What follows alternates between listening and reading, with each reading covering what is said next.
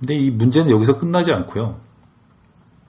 그 에스도프가 2007년에 사망을 하게 되면서 문제는 좀 더 복잡한 어, 양상으로 어, 진행이 되게 됩니다.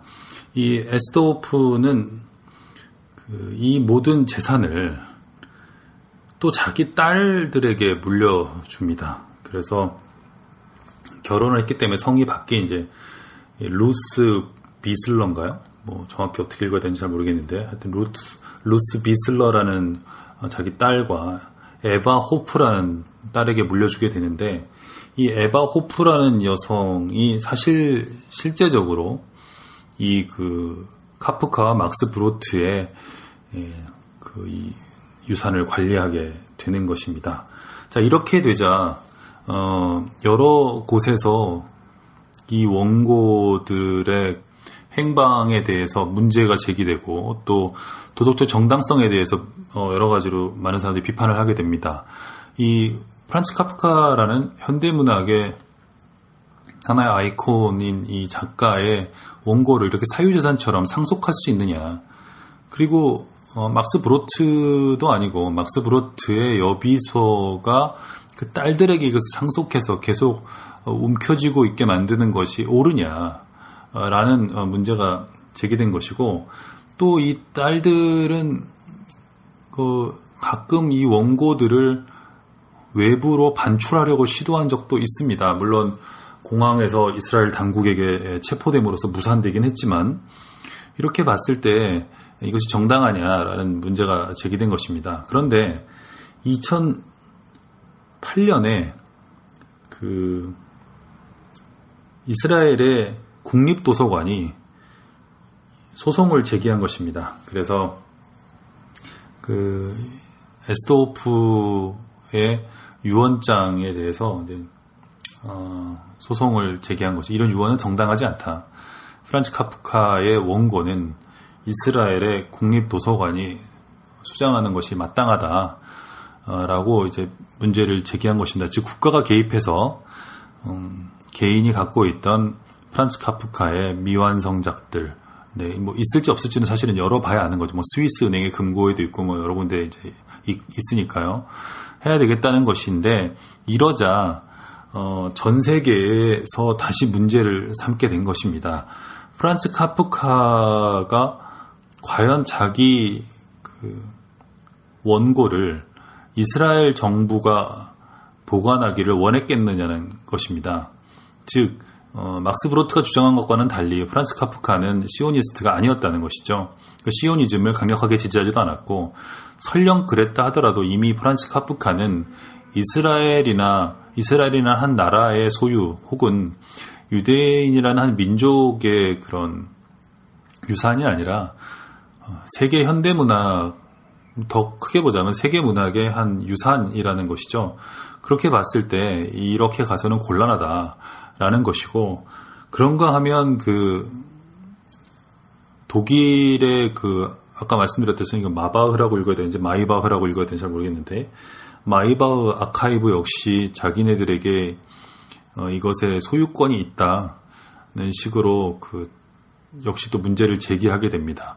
그래서 이것은 상당히 흥미로운 문제가 되어 버렸습니다. 프란츠 카프카라는 음, 한 작가의 원고 유대인이었지만 어, 체코에서 주로 살아갔고 독일어로 문학을 했던 사람의 원고가 어디로 가야 하느냐라는 것이 된 것입니다. 독일로 가야 되느냐, 이스라엘의 국립도서관이 가져야 되느냐, 아니면은 친구의 비서의 딸이 계속 가져야 되느냐 이런 건데 하여간 이 친구 비서의 딸인 에바 호프는 법정에 출두하면서 세상에 알려지게 됐는데 이 그 기사를 쓴 기자가 찾아가 보니까 어, 유복한 그런 어떤 동네도 아니고요. 어, 상당히 막그 쥐들이 막 왔다 갔다 하고 버려진 이 의자들이 왔다 갔다 하는 상당히 그 말하자면 뭐 그 테라비브의 좀 가난한 지역에 살고 있었고 게다가 동네 주민들의 증언에 의하면 이 에스도호프의 딸인 에바 호프는 그 버려진 고양이들을 계속해서 집으로 들여와서 주민들의 추정으로는 약 40마리에서 한 100마리 정도의 고양이와 한 아파트에 살고 있다는 것입니다. 법정에 출두해서 어, 출두한 이 에, 에바호프의 그 옷에는 고양이 털이 잔뜩 묻어 있었다는 그런 목격자들의 증언도 있고요. 하여튼 그 고양이들이 뿜어내는 여러 가지 냄새와 소리 이런 것 때문에 주민들이 항의를 하고 그래서 경찰이 들어가서 고양이들을 어 이제 뭐 데리고 나와도 계속해서 고양이는 늘어나는 것이죠. 계속 데려오니까요. 그러면서 이 여자는 이 여자도 이미 상당히 나이가 많죠. 어, 이런 고령의 그 에바오프는 수십 마리의 고양이들과 함께 이 카프카 혹은 막스 브로트의 유작들을 어, 지키고 혼자 살고 있습니다. 이 이미지가 또 상당히 충격적입니다. 이 기사를 보면 그런 얘기가 있어요. 이 카프카의 원고라는 어, 이 정말 귀중한 것은 이들에게 반지의 제왕에 나오는 그 절대 반지 아니냐. 이 반지를 가진 자들이 모두 불행해졌다는 것입니다. 막스 브로트의 삶도 네 친구 프란츠 카프카의 그늘에 가려지면서 네, 그다지 뭐 행복했다고 할 수 없을 것이고요. 그 다음에 이 원고를 물려받은 사람들 모두가 대단히 외롭고 고독하게 예, 이 원고들을 지키면서 살아가게 되고 발표도 못하고 지키지도 못하고 하여튼 뭐 그렇게 된 것입니다. 그 자체가 세상에 좀 뭐랄까요 어, 흥미로운 아이러니랄까요 그 반지의 제왕이라는 그 영화 보면은 그 골룸이라는 재밌는 캐릭터가 나오지 않습니까? 그래서 그 반지를 가졌을 때 그 막 행복해하면서 절대 뺏길 수 없다는 그런 표정. 네, 하여튼 그런 골룸도 생각이 나고요. 하여튼 그렇습니다. 하여간 그래서 그 재판이 진행이 됐는데 재판은 어, 이 에바오프 측에 불리하게 돌아갔습니다. 그래서 어, 이스라엘 정부가 이 원고들의 압류에 들어갔습니다.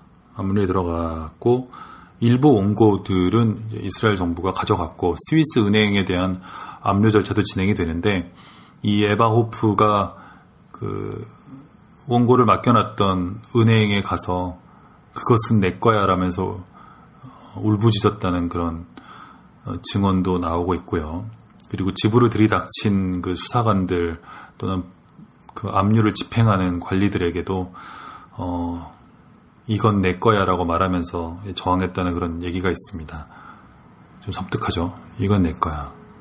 네, 그것은 카프카의 것도 아니고 브로트의 것도 아니고 자기 것이라는 것이죠.